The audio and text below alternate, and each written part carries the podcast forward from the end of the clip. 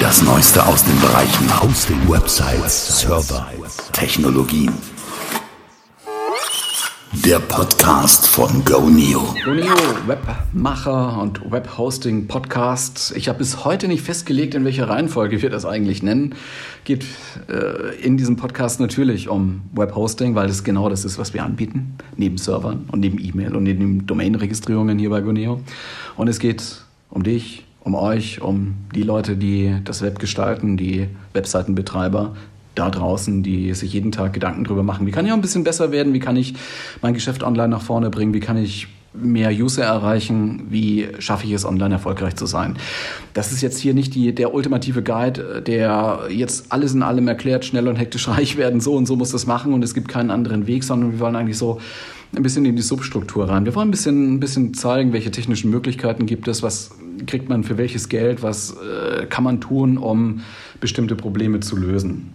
Und eigentlich wollte ich das Wort Corona hier in diesem Podcast gar nicht mehr in den Mund nehmen. Ja, wir haben viele Episoden schon drüber gemacht, wo es um diese Covid-19-Pandemie im weitesten Sinne dann auch ging. Also wir haben natürlich nichts Virologisches gemacht, nichts Medizinisches, sondern wir haben sozusagen uns angesehen, was tut es? Welche neuen Aufgaben stellen sich jetzt für Webseitenbetreiber, für vielleicht Besitzer von ganz normalen Shops, also Präsenzshops, Offline-Shops, die jetzt online gehen müssen, für Restaurantbetreiber, für Kioskbetreiber, die jetzt ihr Geschäft in Gefahr sehen durch Lockdown-Phasen und durch ausbleibende Besucher. Wie können die das ein bisschen kompensieren? Welche digitalen, technologischen Möglichkeiten stehen da bereit? Das haben wir in den vergangenen Episoden versucht zu beleuchten. Ja, und jeder dachte so, wir sind raus. Mitten im Sommer war dann eigentlich alles ganz fein und die Fallzahlen sind gesunken. Diese Reproduktionsrate war nicht mehr so hoch. Es ist nicht so, dass Covid-19 jetzt in der Sackgasse gelandet wäre, sondern ja, es ist wieder da. Und es ist gut, dass wir noch kein abschließendes Resümee gezogen haben, außer der Absichtserklärung, nie wieder drüber zu sprechen hier in diesem Podcast, weil ich kann mir auch vorstellen, dass es dann irgendwann auch mal gut ist. Ja? Ich habe hier zwar mal über eine Lernkurve gesprochen und es hat tatsächlich so eine Art Push gegeben, dass man sich plötzlich jetzt mal Gedanken gemacht hat, was kann ich denn online machen, welche Tools stehen mir denn zur Verfügung, was kann ich denn realistischerweise auf die Beine stellen, um mit meinem Team weiter zu kommunizieren, um ja, mit Leuten in Kontakt zu bleiben, ganz allgemein, wie kann ich Dokumente austauschen, wie kann ich Videokonferenzen machen. Aber an vielen Stellen hat man dann doch gesehen, das ist schon schwer gefallen, weil es auch schnell gehen musste und ad hoc gehen musste. Und am auffälligsten war das sicher auch im Bildungsbereich. Das ist jetzt natürlich etwas, was nicht von oben nach unten im föderalistisch organisierten Deutschland durchgestellt werden konnte. Da kann kein Bundesbildungsministerium sagen, ich habe jetzt eine Lösung. Die haben sie sowieso nicht, aber ihr habt jetzt eine Lösung und die nutzt ihr jetzt überall und dann geht das schon. Das war halt nicht vorhanden. Das war auch auf Länderebene nicht vorhanden, sodass sich jetzt im Prinzip jede Schule Gedanken drüber machen musste, wie sie bestimmte Probleme lösen könnte und musste klarkommen. Hier und da liest man von Schülerinnen und Schülern, die nicht mehr erreichbar waren und auch mit den Eltern konnte man nicht mehr kommunizieren und festgestellt, wir haben noch nicht mal eine E-Mail-Adresse, um die Leute zu erreichen. Dann mussten Lehrerinnen, Lehrer losfahren, Papier vorbeibringen und wieder einsammeln, weil keine E-Mail-Adresse zur Verfügung stand. Die wurde nie erfasst, die wurde nie abgefragt und dann war das halt irgendwann zu spät, weil alle draußen waren, aus der Schule, nicht erreichbar waren. Die einen haben das besser hinbekommen, die anderen schlechter. Unterm Strich ist da sicher noch viel zu tun. Ja, alleine schon mit der Ausstattung, zum Beispiel an Schulen, aber das wird auch für den einen oder anderen Betrieb so gelten. Da wurden jetzt hier palettenweise PCs und Tablets bestellt, gerade im Bildungsbereich, um schnell noch das nachzuholen, was andere Länder schon machen, eben mit Tablets und mit anderer Ausstattung zu unterrichten. Die sind vielleicht aber noch nicht mal ausgepackt, weil keiner da ist, der das kann. Also auspacken vielleicht schon, Karton aufreißen und die Geräte rausnehmen, aber man kriegt sie nicht in Betrieb, man kriegt sie nicht in den Ablauf integriert. Manchmal war auch gar kein ausreichendes WLAN da oder kein guter Anschluss für die Schule, ne? Nach dem Router. Und vor allem, jeder hat unter Druck so ein bisschen geguckt, wie er klarkommt, wie man das mit Distant Learning unter Notfallbedingungen jetzt nun so hinbekommen könnte. Das ist auch alles jetzt wieder erwarten, noch nicht erledigt. Corona ist wieder da, aber Corona hin oder her. Nötig ist das ja sowieso. Also so richtig digital ist Deutschland ja nun nicht, wenn man sich andere Länder so anguckt. Das ist auch Firmen und anderen Organisationen aufgefallen und es ist vielen jetzt auch klar geworden, dass da irgendwas passieren muss. Viele haben gedacht, Corona geht wieder weg. Bis dahin überleben wir, weil ja sehr schnell so Staatshilfen kamen und Kurzarbeit möglich war. Gibt es ja einige Instrumente. Nur mit diesen Instrumenten kommt man zwar erstmal ein bisschen durch die Krise, aber man kommt nicht so richtig nach vorne. Jetzt zeichnet sich ab, dass vielleicht auch das Jahresendgeschäft, das Weihnachtsgeschäft betroffen ist, weil die Fallzahlen nicht runtergehen. Im Gegenteil, sie sind gestiegen und wir wissen noch nicht, wie sich das jetzt weiterentwickelt. Wer jetzt nicht angefangen hat, irgendwas online zu machen oder zumindest Teile seines Geschäfts oder seines Ablaufs online zu bringen, der wird jetzt erstmal ein bisschen alt aussehen, könnte ich mir vorstellen. Ja, da hat eine Anwendung in diesem ganzen Umfeld, eine Anwendung aus dem Open-Source-Bereich hat er herausgestochen oder ist herausgestochen, wie sagt man eigentlich? Ja? Eigentlich ist es eine Download-Plattform, eine Online-Speicheranwendung, so auch konzipiert und aufgesetzt worden, dann aber mit vielen weiteren Funktionen versehen worden, wie etwa Kommunikation. Ich spreche von Nextcloud, eine Anwendung auf der Codebasis von dem etwas älteren OwnCloud. Das war ein Team, die haben sich später mal gespaltet. Und Nextcloud ist so mit einer etwas eigenen Akzentuierung weitergegangen. Nextcloud kann heute mit den entsprechenden Erweiterungen auch Chat, E-Mail, Videoconferencing, eigentlich ideales Tool für, ich sag mal so kleine, mittelgroße Teams. Kommt jetzt ein bisschen auf die technologische Grundlage an, die man dazu bereitstellt. Nextcloud ist so für ein gewisses Spektrum wirklich Mittel der Wahl, um aus dem Open-Source-Bereich, was ja dann zur Folge hat, dass man keine Lizenzkosten hat für die Software, ein paar Schritte weiter zu gehen. Da braucht man natürlich jetzt auch Hardware dafür, da braucht man einen Server, das sollte auch nicht so knapp bemessen sein, wenn ein paar Leute daran arbeiten. Man braucht grundsätzlich, würde ich sagen, einen eigenen Server. Und man kann Nextcloud natürlich auf einem Shared-Server betreiben. Natürlich, nur irgendwann wird man da in einen Bottleneck laufen. Das heißt, irgendwann wird es dann einfach zu langsam, wenn da sehr, sehr viele Leute gleichzeitig eingeloggt sind. Dann könnte das schon etwas eng werden, was die Performance dann angeht. Und das wollte ich heute nochmal aufgreifen. Ich wollte heute über eine Produktkategorie sprechen, die als Managed Server angesprochen wird. Das ist nämlich so ein eigener Server. Der hat aber einige Besonderheiten, der Managed Server. Ein Managed Server nimmt so eine Art Mittelstellung ein zwischen Hosting, Shared Hosting, was wir so als Web-Hosting-Pakete auch vertreiben und anbieten, und dem großen Begriff Cloud. Ja, mal rausarbeiten, wo ist da eigentlich der Unterschied? Cloud Computing heißt deswegen Cloud Computing, weil die Maschinen, die Server, das mache ich mit Maschinen, nicht jetzt irgendwo im Büro stehen und sich auch nicht nur auf ein Gerät beschränken, sondern ja, es sind vielleicht so 3-4 Server, die stehen irgendwo entweder im Büro, in der Ecke oder in einem Schrank, in einem Rack. Das ist im Bereich des Cloud Computings nicht so, sondern da hat man große Datacenter, große Rechenzentren. Das hat Vorteile, wenn man so Riesenbetriebe hat, in denen Server betrieben werden, und dann macht man da auch nichts anderes. Also da wird nicht nebenbei noch irgendwas produziert oder so, sondern diese Rechenzentren verkaufen sozusagen diese Dienstleistungen, und das ist sozusagen dann die Cloud. Das hat Vorteile. Ja, wenn man solche großen Gebäude hat, dann tut man sich leichter mit der Klimatisierung, man kann besser konsolidieren, man kommt besser klar mit der Hardwarebereitstellung, man kann Synergien benutzen, man braucht weniger Personal, weil man muss für einen Server, muss man nicht gucken, dass man einen Administrator dann hat, sondern ein Administrator kann mehrere Server bedienen gleichzeitig. Ja, man kann 24-Stunden-Schichten machen, beziehungsweise kann dafür sorgen, dass mit einem Schichtbetrieb 24 Stunden alles betreut wird. So muss ich das sagen. Man hat optimierte Infrastruktur, man muss ja sich auch irgendwie an die Internet-Backbones anbinden. Man braucht ja sozusagen eine gewisse Bandbreite, um Datentransfers zu garantieren in der entsprechenden Leistung. Es ist einfacher zu managen, man kann dank Virtualisierung sehr, sehr gut mit diesen großen Strukturen auf Kundenbedürfnisse reagieren. Also der Kunde kann das, was er bucht an Leistung, kann er hoch und runter skalieren. Hoch skalieren, wenn er es braucht, runter skalieren, wenn er es nicht mehr braucht. Das geht sogar teilweise auf Stundenbasis. Nachteile gibt es natürlich da auch in diesem Cloud-Betrieb. Man braucht Strom, man braucht viel Strom, weil die Server schlucken Strom, die Klimaanlagen schlucken Strom. Man braucht ziemlich dicke Anbindungen an die Internet-Backbones, also diese Netzübergänge, insbesondere bei den Hyperscalern. So, das ist durchaus auch ein Nachteil bei den Hyperscalern. Irgendwo sind die Daten schon, aber so richtig weiß man nicht, wo. Es sind mehrere Rechenzentren an einem Standort, oft bei den großen Anbietern, und die sagen halt, okay, du bist in der Region Nord, du bist in der Region Süd oder Europa 1, Europa 2 oder so, aber wo dein Rechenzentrum jetzt ist, wo deine Daten konkret liegen, manchmal sogar nicht in welchem Land, ist gar nicht so richtig klar, unter welcher sozusagen gesetzlichen Bedingungen diese Daten da zu Hause sind. So richtig granular kann man es dann auch nicht runterbrechen. Man mietet sich also Computerkapazität und nicht eigentlich Hardware. Diese Computerkapazität wird nicht jetzt wie früher abgerechnet. Es war mal so in Anfangszeiten nach Zeit. So Rechenzeit konnte man da buchen. Es ist heute eher so nach Leistung, Prozessorkapazität, Speicher. Natürlich ist da auch eine Zeitkomponente dabei in diesen Abrechnungsmodellen.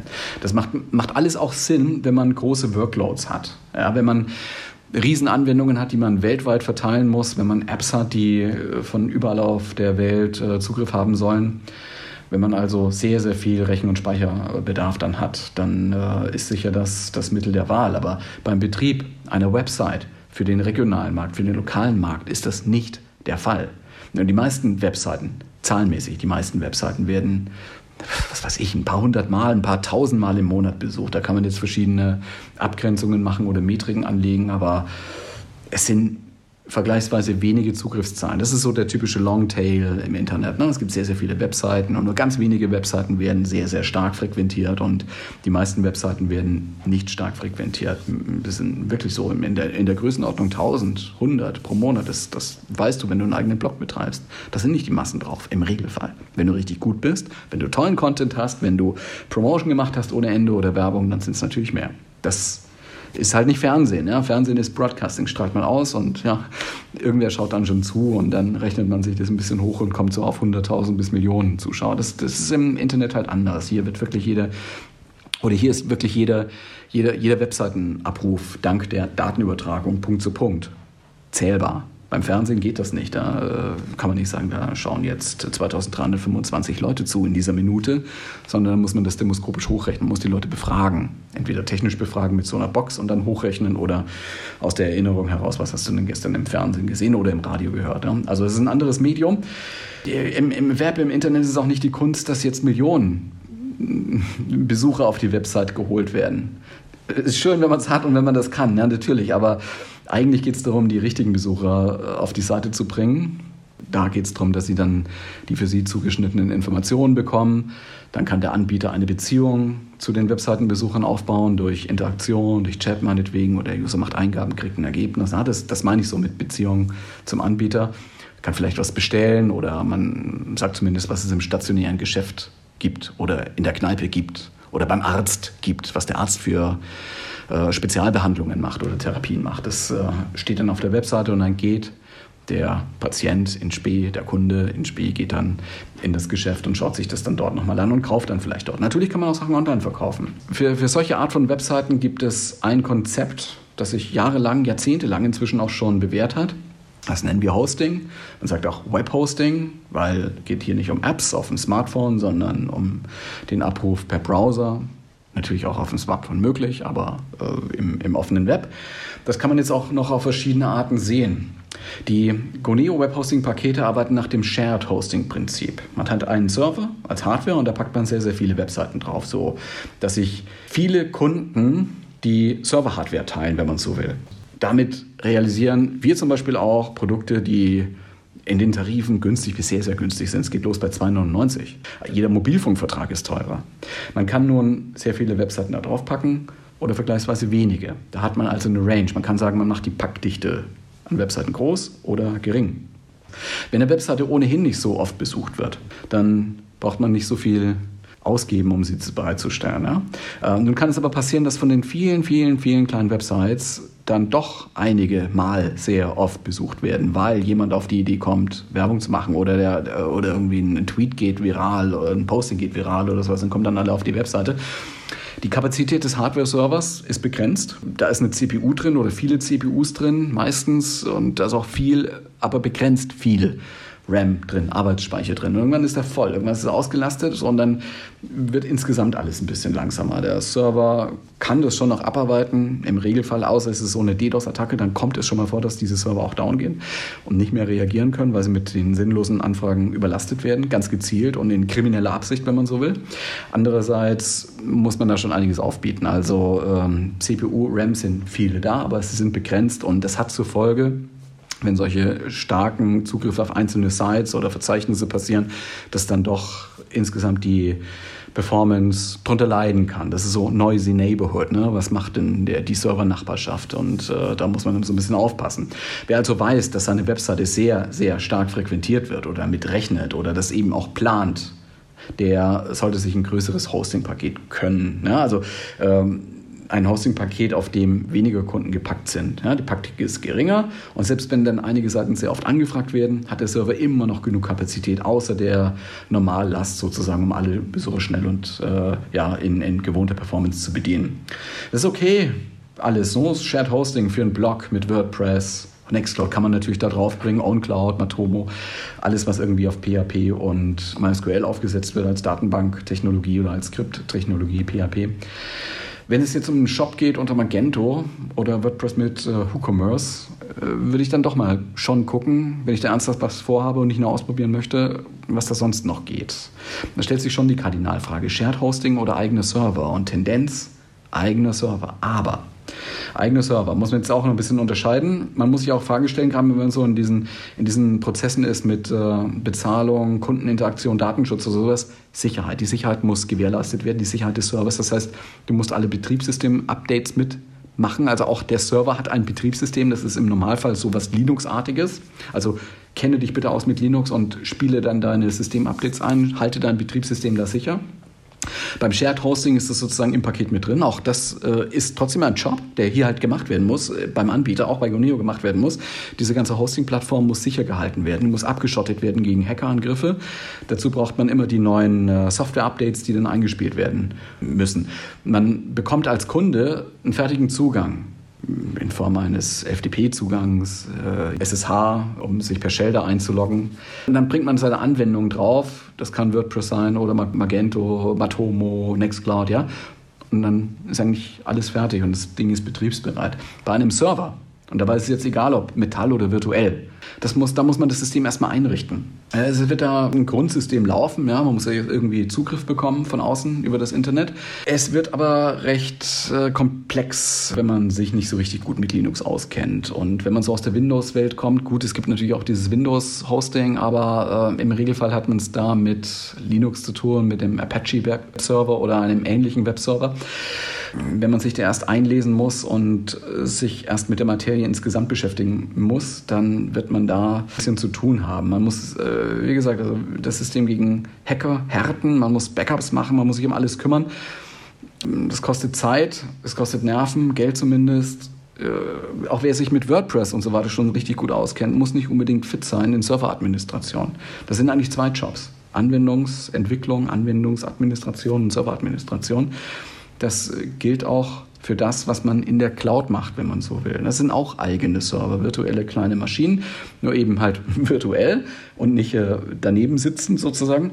Aber die Einrichtungsarbeit oder die kontinuierliche Pflege, die hat man immer noch an der Backe. So, und jetzt gibt es so ein Mittelding. Shared Hosting hier, Cloud, virtuelle Server da. Das Mittelding nennt sich Managed Server. Bei GoNeo nennen wir das Produkt ganz gezielt Webserver. Das sind Managed Server, das sind virtualisierte Managed Server. Ein Managed Server funktioniert nach außen für den Kunden, für dich, im Prinzip wie ein Shared Hosting Paket. Auch von der Komplexität her. Das ist genauso einfach. Man hat als Anwender oder halt als Kunde mit dem Betriebssystem eigentlich nichts zu tun. Wenn man das nicht sehen will, braucht man das auch gar nicht sehen. Wenn man nur seine Anwendung da drauf bringen will, fein, muss man nichts weiter machen. Es ist da, es läuft und es ist abgesichert nach, ich sag mal, nach Industriestandards, nach Best Practice. Das machen Systemadministratoren, die haben das gelernt. Die machen den ganzen Tag auch nichts anderes als so etwas. Und genauso wie beim herkömmlichen Hosting packt man da halt die Anwendung drauf. WordPress, Joomla, Typo3, Drupal, das meine ich mit Anwendungen. Alles, was so, das gilt jetzt für GoNeo, mit PHP funktioniert und mit MySQL, da gibt es ja viele, viele Anwendungen.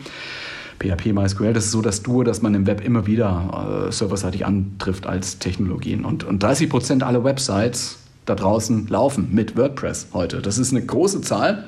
Es gibt auch keine große Nummer 2. So weitere 29% dann Joomla oder 20%. Nein, es ist ein großer Abstand. Ganz vorne WordPress und dann kommt lange nichts und dann kommt Joomla. Der Rest, so 70%, teilt sich halt auf. 30% WordPress, der Rest 70% Longtail. Ganz viele, die ähnliche Marktanteile haben, sage ich mal. WordPress ist also so eigentlich ein Synonym, sag mal lieber ein Prototyp an Web-Anwendung. Wir wollen, dass unser WordPress schön schnell und stabil läuft und genau das erzählen wir mit einem eigenen Server. Der soll sicher sein und wir wollen uns um die Administration des Servers eigentlich nicht kümmern, also nehmen wir einen Managed Server. Eins will ich dabei nicht verschweigen, ein Managed Server kostet mehr als ein durchschnittliches Shared Hosting Paket. Es gibt auch Gründe dafür. Das ist also jetzt kein Fantasiepreis, sondern hat natürlich auch mit der Hardware-Ausstattung zu tun. Man braucht Hardware. Bei Shared Hosting, ich habe es vorhin kurz erwähnt, geht man davon aus, dass nicht so viele Besucher auf die einzelne Website kommen. Das ist Realität. Das ist viele Websites da draußen, wenige Besucher auf einzelnen Websites. Man akzeptiert also als, jetzt aus der Sicht des Webseitenbetreibers, man akzeptiert das Risiko, dass der Server, auf dem meine Seiten jetzt drauf sind, auch mal langsamer reagieren kann, wenn eine Seite ausnahmsweise in der Nachbarschaft mal heftigst besucht wird oder die eigene Seite auch heftigst besucht wird. Beim Managed Server haben wir einen Kunden pro Server. Das ist der Regelfall. Auch auf den virtuellen Managed Servern, wie wir sie anbieten, ist das so. Da ist ein Kunde pro Server vorgesehen. Das sind die Ressourcen wie Prozessorkerne, RAM, also Arbeitsspeicher und Plattenplatz von vornherein festgelegt, fest zugeordnet und stehen immer zur Verfügung, egal ob die jetzt gebraucht werden oder nicht. Und sie werden nicht, wie man sagt, sie werden nicht geshared. Deswegen sagt man ja auch nicht Shared Server. Shared Server nutzen wir für Shared Hosting. Ne? Also viele teilen sich einen Server, deswegen Shared Hosting. Das ist beim Managed Server nicht so. Ja, jetzt mal konkret, wo liegt man da preislich bei GoNeo? So bei 21,99 im Monat. Also nicht mal nur so, sondern das ist der Startpunkt, 21,99. Es geht dann nach Ausstattung schon ein bisschen hoch. Das ist natürlich was anderes als 5 oder 8 Euro pro Monat für ein Shared Hosting Paket, ja. Aber man hat eben permanent diese Leistung zur Verfügung und wenn man da ein Businessmodell drauf hat, mit der Webseite realisiert hat, dann ist man schon darauf angewiesen, dass die Leistung zur Verfügung steht. Aber das schlägt sich natürlich dann in der Ausstattung der Hardware nieder, die vorgehalten werden muss und Hardware kostet Geld. Hardware kostet Geld, wenn man sie kaufen muss, aber sie kostet auch Geld im Betrieb, weil sie Strom braucht und man muss sie ans Internet anbinden und jemand muss sich darum kümmern. Das sind eben diese Serveradministratoren, die den Server sicher halten und performant halten. Das muss immer wieder gemacht werden. So, und das ist jetzt etwas, was wir uns vor kurzem nochmal angeguckt haben. Wir haben diese Managed Server einem Produkt-Upgrade unterzogen. Wir haben ein Update gemacht, sagen wir es mal lieber so. Haben neue Technologie eingesetzt für die Virtualisierung. Wir haben aber den Preis nicht verändert. Das heißt, wir haben jetzt viel kürzere Time-to-First-Byte-Werte gemessen unter WordPress in vielen Einzeltests. Also wirklich signifikant und in Größenordnung von 30, 40, 50%. Das ist wirklich enorm. Time-to-First-Byte. Das ist so ein sehr, sehr direkter Wert. Das heißt, hier wird gemessen, wie schnell der Server auf die erste Anfrage reagiert und irgendwas zurückschickt, wenn über das Internet eine Anfrage kommt. Man kann natürlich andere Metriken ansetzen, wie wann ist die Webseite komplett. Da hängt natürlich dann mehr ab davon, was der Server tun muss. Im Falle von WordPress müssen da sehr viele Skripte und Datenbankabfragen ausgeführt werden. Das kann man sehr weit treiben und dann kostet es auch wiederum Zeit, weil natürlich diese ganzen Prozesse gerechnet werden müssen. So ist der Time to First Byte ein ziemlich harter Wert. Und den sollte man halt minimieren, weil er dann angibt, wie schnell ist die Maschine denn da, wenn jemand was von ihr will. Und genau das ist die Alternative zum Hosting in der Cloud bei irgendeinem internationalisierten Hyperscaler. Man muss sich bei diesen Cloud-Sachen schon drum kümmern. Man muss Wissen mitbringen, sonst dauert es halt sehr lange, bis man mit der Einarbeitung da fertig ist. Und dann, ja, wo steht das eigentlich alles? Man kann ein paar Bücher lesen, aber letztendlich ist es ein bisschen Trial and Error. Und es kann etwas dauern, bis man da wirklich produktiv wird. Man kann sich das normalerweise nicht leisten. Nicht, wenn ich da ein Business drauf habe. Nicht, wenn ich den Server jetzt gerade unter Corona-Bedingungen morgen einsetzen muss, weil mein Team davon abhängig ist, weil die Teamkommunikation drüber laufen soll oder die Dokumente geteilt werden sollen. Also, Managed Server sind schnell, sie sind sicher, sie sind einfach und ich würde sagen, sie nehmen so eine Zwischenstellung ein zwischen Shared Hosting, ganz günstig, und Hosting auf einem eigenen Server oder Servern in einem Großrechenzentrum, Datacenter irgendwo in der Cloud sozusagen. Sozusagen gibt es aber keine Cloud. Also das ist jetzt nicht irgendwas Mystisches, sondern es sind viele tausend Server irgendwo in einem riesigen Rechenzentrum. Irgendwo, weiß man nicht, irgendwo ist aber eine Festplatte oder eine SSD, ja, auf der die Daten liegen, und irgendein Prozessor muss mithelfen, die Seiten aus dem HTML-Dokument zu rendern. Das ist genauso. Es ist einfach nur woanders, und im Zweifelsfall weiß man eben nicht so richtig genau wo. Dann komme ich gerade drauf, habe ich noch in dieser Woche irgendwo was gelesen, was letzte Woche, diese Woche, weiß nicht, in der Finanzzeitschrift. Der Aktionär heißt das. Ich habe es auch nur online mitbekommen durch einen Google-Alert. Aber naja, Webhosting ist eben hier das Stichwort, und ich konnte den Artikel dann auch kaufen. Das habe ich gemacht, fand aber 2 oder 3 Euro für diesen Artikel dann auch etwas zu viel, was dafür an Informationen geboten wurde. Fand ich mich ein bisschen, ja, na, betrogen kann ich nicht sagen, aber die Informationsdichte war jetzt nicht so hoch. Es war auch eher ein Meinungsartikel und könnte man auch ein bisschen als PR bezeichnen, wenn man das so sehen möchte. Ein paar Charts, ein paar Prognosen mit drin, wie gesagt, Finanzen, ne? Da macht man so ab, also High und Low innerhalb von einem Jahr, zeichnet da ein paar Grafiken oder so. Es ging da aber um Hosting, und in der Unterschrift hieß es da, die klassischen Webhoster haben ausgedient. Und weiter, gefordert sind moderne und bequeme Lösungen, die den Nutzern einfachen Zugang zu E-Commerce auf allen Plattformen bieten. Also der Autor meint, dass alles zu Baukästen hinstrebt, mehr oder weniger. Also bequem, einfach und so, ja. Es gab in den Jahren immer wieder und immer mehr und mittlerweile richtig viele Baukästen, auch für E-Commerce, für Shops, nicht nur für so statische Webseiten. Es stimmt natürlich, dass man da bequem starten kann. Ohne Vorwissen zumindest. Man kann anfangen, man braucht eigentlich nur einen PC, Notebook, Browser, und man kann die ersten Schritte damit machen, und man hat auch schnell was online, das ist schon so. Nur diese Komfortzone, die man sich da baut, die kostet etwas. Die kosten sie nicht nur Geld, auch Geld. Aber ich würde diese Kosten eigentlich so in 3 Aspekten sehen. A, Einschränkungen. B, die Bindung.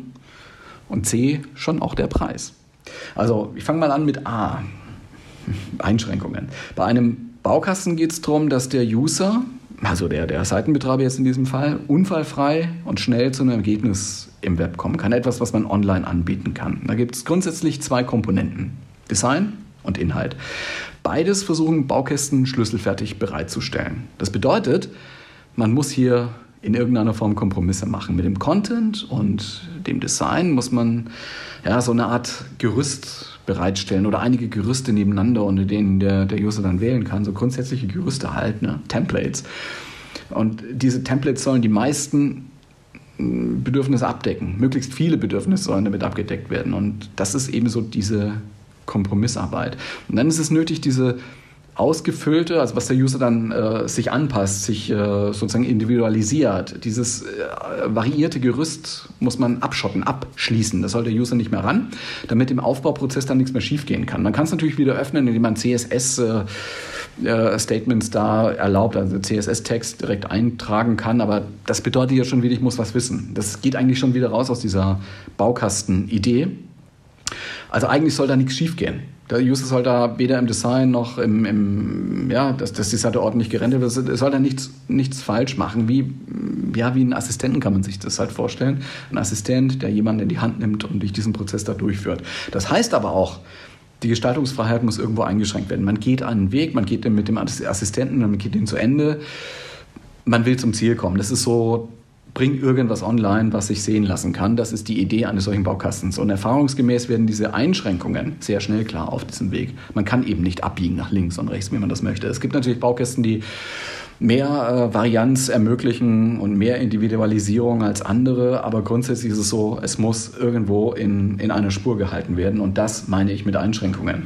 Wir haben ja selbst Baukasten bei uns bei GoNeo im Angebot. Das heißt Easy Page. Das ist jetzt aus der Namensgebung schon ein bisschen erkennbar, um was es da geht. Mach einfach eine Seite, Easy Page. Jetzt nicht nur wirklich eine, sondern ja, 10, 20 einzelne, also Seite mit einem Auftritt mit 20 Seiten, um so auszudrücken. Baukästen, wir kennen das Geschäft. Ja? Also wir kennen die Möglichkeiten, wir kennen die Grenzen, wir betreiben so einen Teil, die Teile sind okay.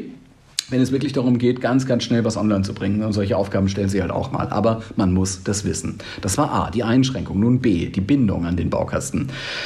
Ja, das ist einer der gravierenderen Nachteile, würde ich sagen. Also gravierender noch als die Einschränkung. Man baut eine Seite, jetzt aus Kundensicht gesehen, man baut eine Seite mit Baukasten X und möchte wechseln zum Anbieter Y mit einem anderen Baukasten. Dann stellt man fest, dass man von vorne anfangen muss. Also weder die Inhalte noch das Design kann man irgendwie kopieren oder umziehen, denn jeder Baukasten funktioniert anders. Er speichert die Daten anders, er organisiert das Grundgerüst, die Templates anders. Copy-Paste geht da nicht. Ja, das heißt, man bleibt mehr oder weniger bis zur Aufgabe beim ursprünglichen Anbieter unter Vertrag auf Dauer, auch wenn sich woanders dann andere Möglichkeiten ergeben oder wenn man dann nicht mehr zufrieden ist oder woanders eine andere Preisstruktur vielleicht attraktiver erscheint. Das ist so das Problem dabei. Und hier kann ich um hier mal die ersten zwei Punkte mit einer Alternative zu versehen, A und B schon mal so beantworten. WordPress ist hinsichtlich Einschränkungen und der Bindung eine sehr, sehr coole Alternative, weil besser. WordPress ist Open Source. Den Code gibt es also frei. Es kostet keine Lizenz. WordPress packst du auf deinen Hosting-Account oder auf deinen Server unter PHP MySQL. Ne? Das brauchst du und fängst an, deine Seite damit einzurichten. Fast wie mit einem Homepage-Baukasten. Aber es ist Open Source. Viele benutzen das. WordPress entwickelt sich in der Bedienung, ja, so fast schon jetzt mit diesem neuen Editor Gutenberg, in diese Richtung Homepage-Baukasten und Anpassbarkeit der Themes und so weiter. WordPress ist auch erstaunlich vielfältig und flexibel mit all diesen Plugins und Themes. Und da ist eine riesige Entwickler-Community dahinter. Es gibt Plugins, die kannst du kaufen, andere sind kostenlos, andere sind so halb kostenlos, Freemium. Ja. Aber das zeichnet WordPress in der Summe dann eben mit einer gewissen Flexibilität und Anpassbarkeit aus. Das ist toll. Man kann Erweiterungen einsetzen, Erweiterungen aller Art, und das ist auch der Grund, warum so viele WordPress benutzen. Also man braucht nicht mit HTML-Text da rumoperieren, sondern man hat eben ein fertiges System, das schon läuft. Man braucht letztendlich auch nur den Browser und gibt dann in seine Inhalte ein, wählt sich vielleicht die richtigen Plugins aus. Man kann WordPress zum Online-Shop machen, mit WooCommerce zum Beispiel, das kostet auch nichts, das ist auch gratis verfügbar.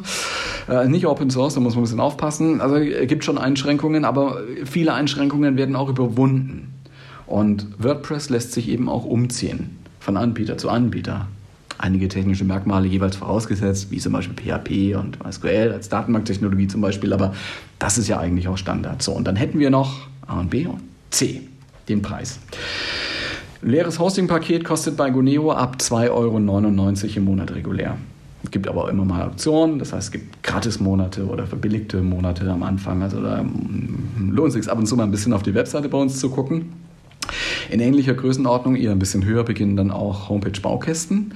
Und nun gibt es Baukastenanbieter, bei denen die das Bauen der Seite mit dem Baukasten erstmal kostenlos anbieten. Dann ist meist keine Domain-Registrierung möglich, also nicht dabei, das geht eben dann nicht. Man kann eine eigene Domain dann nicht mit diesem freemium genutzten Baukasten verbinden. Man hat eine individuelle URL, natürlich, Internetadresse ist schon eindeutig, ja, aber erst auf der dritten Ebene. Das heißt, links vom zweiten Punkt, also so wie die Domains aufgebaut sind, zweiter Punkt www.irgendwer.de, das ist so eine Standardform einer Internetadresse, einer Domain, eines Domainnamens. So. Und dort, wo www steht, kann man natürlich was anderes hinschreiben als www. Muss nicht www sein, das ist nur ein Standard oder so ein Quasi-Standard. Da kannst du aber auch deinen Username reinschreiben, um zum Beispiel einen bestimmten Webauftritt damit aufzurufen. Also meinname.irgendwer.de. Das wäre so ein Format für ein individueller Domainname auf der dritten Ebene. Also man muss die Domain-Ebenen sozusagen von der rechten Seite her zählen. Ne? Da kommt erstmal die Top-Level-Domain, .de oder .com oder .net oder .org, das nennt man Top-Level-Domain. Dann kommt die zweite Ebene, Second-Level-Domain. GoNeo wäre Second-Level, ja, oder Google wäre Second-Level. Und dann kommt wieder ein Punkt, nach links gelesen. Und dann sind wir auf der dritten Ebene. Und ab der dritten Ebene beginnt in diesen Freemium-Modellen die individualisierbare Benennung der Domain. So. Und das ist natürlich nicht der Standard, das sind die User nicht gewohnt, sondern die wollen halt irgendwas lesen mit www.irgendwas.de, und solchen Domains vertrauen sie dann auch und nicht irgendwelchen anders geformten Domainnamen. Ja, das ist sozusagen der größte Unterschied mit. Wenn man jetzt Domainnamen auf der zweiten Ebene registrieren möchte, also dort direkt nach der Top-Level-Domain, links gelesen, dann kostet das Geld. Domainnamen auf der zweiten Ebene sind nicht kostenlos zu bekommen. Weil es gibt viele Registries, die Top-Level-Domains betreiben und die verlangen Geld dafür, dass man unter ihre Top-Level-Domain Domainnamen registrieren kann, festlegen kann. Okay, es gibt natürlich jetzt so ein bisschen so Sonderformen wie diese .tk-Domain als Top-Level-Domain. Da kann man auf dem zweiten Level kostenlos registrieren. Das gab es und ist auch immer noch möglich, nur haben das halt auch viele Leute genutzt. Diese TK-Domain ist durch die kostenlose Vergabepraxis komplett verbrannt. Das haben Hacker zum Anlass genommen, da was dahinter zu stellen, haben sie so irgendwelche Namen genommen, die man kennt, ne, und haben die halt unter einer TK-Domain registriert, Markennamen oder so. Ja, dann illegale Download-Plattformen und so weiter und so weiter. User wissen das heute und vertrauen halt nicht, wenn sie einen Link unter .tk sehen. Also sie klicken nicht auf den Link, weil wer weiß, was dann passiert. Und diese Angst ist auch wirklich berechtigt. In Deutschland vertrauen die User der .de-Domain. Das .de steht für Deutschland. Das sind immer so diese zweistelligen Abkürzungen. .de eben für Deutschland, .fr für Frankreich, .it für Italien, ja. So nach und nach kommen aber auch andere Domainendungen dazu, internationale. Die haben aber alle die Herausforderung, dass erstmal das Vertrauen der User gewinnen müssen. Wir haben bei GoNeo da inzwischen auch ganz, ganz viele Top-Level-Domains, Domainendungen im Angebot. Die kann man als Zusatzdomain jederzeit zu seinem Auftritt registrieren und damit die Webseite auch aufrufen. DE-Domains sind in den GoNeo-Tarifen standardmäßig mit drin, je nach Paket unterschiedlich viele. Die Registrierung kostet dann also nicht extra, wenn man unter der DE-Domain registrieren möchte. Also mindestens eine .de-Domain ist mit drin. Also das also zum Thema Preis und Freemium-Modelle. Das Fazit nochmal. Wenn du eine Webseite machen willst, Tipp, nimm WordPress. Pack das auf einen Hosting-Account, zum Beispiel bei GoNeo. Hier kannst du auch diese Click-Start-Funktion benutzen, die es bei uns gibt. Damit ist sowas wie WordPress ganz schnell mit ein paar Klicks und Eingaben zu installieren und einsatzbereit. Sowas wie WordPress, natürlich auch WordPress, aber eben auch Nextcloud und all die anderen Namen, die ich vorhin genannt habe, Joomla und Matomo und so, mit ein paar Klicks und das Ding ist einsatzbereit. Und wenn du jetzt jemanden kennst, der dir sagt, klassisches Hosting hat ausgedient und sich derjenige auch noch als Experte ausgibt, lauf, ganz schnell, ist Bullshit, okay? Ja, soweit also heute in dieser Episode im GoNeo Webhosting und Webmacher Podcast. Deine Kommentare gerne hier im Blog, einfach hier drunter, Fragen an uns, wenn du was wissen möchtest zu unseren Tests mit den abgedateten Managed Servern, schreib uns. Wir können dir gerne mal das Testprotokoll genauer erklären oder mal ein paar Zahlen zeigen. Müsstest halt an eine unserer Adressen schreiben über Social Media oder einfach an info@goneo.de und da können wir dir auch weiterhelfen.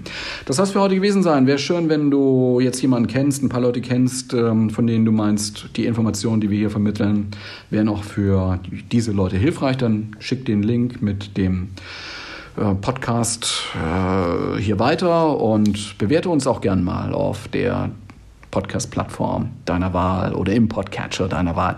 Wir hören uns. Bis dann. Tschüss.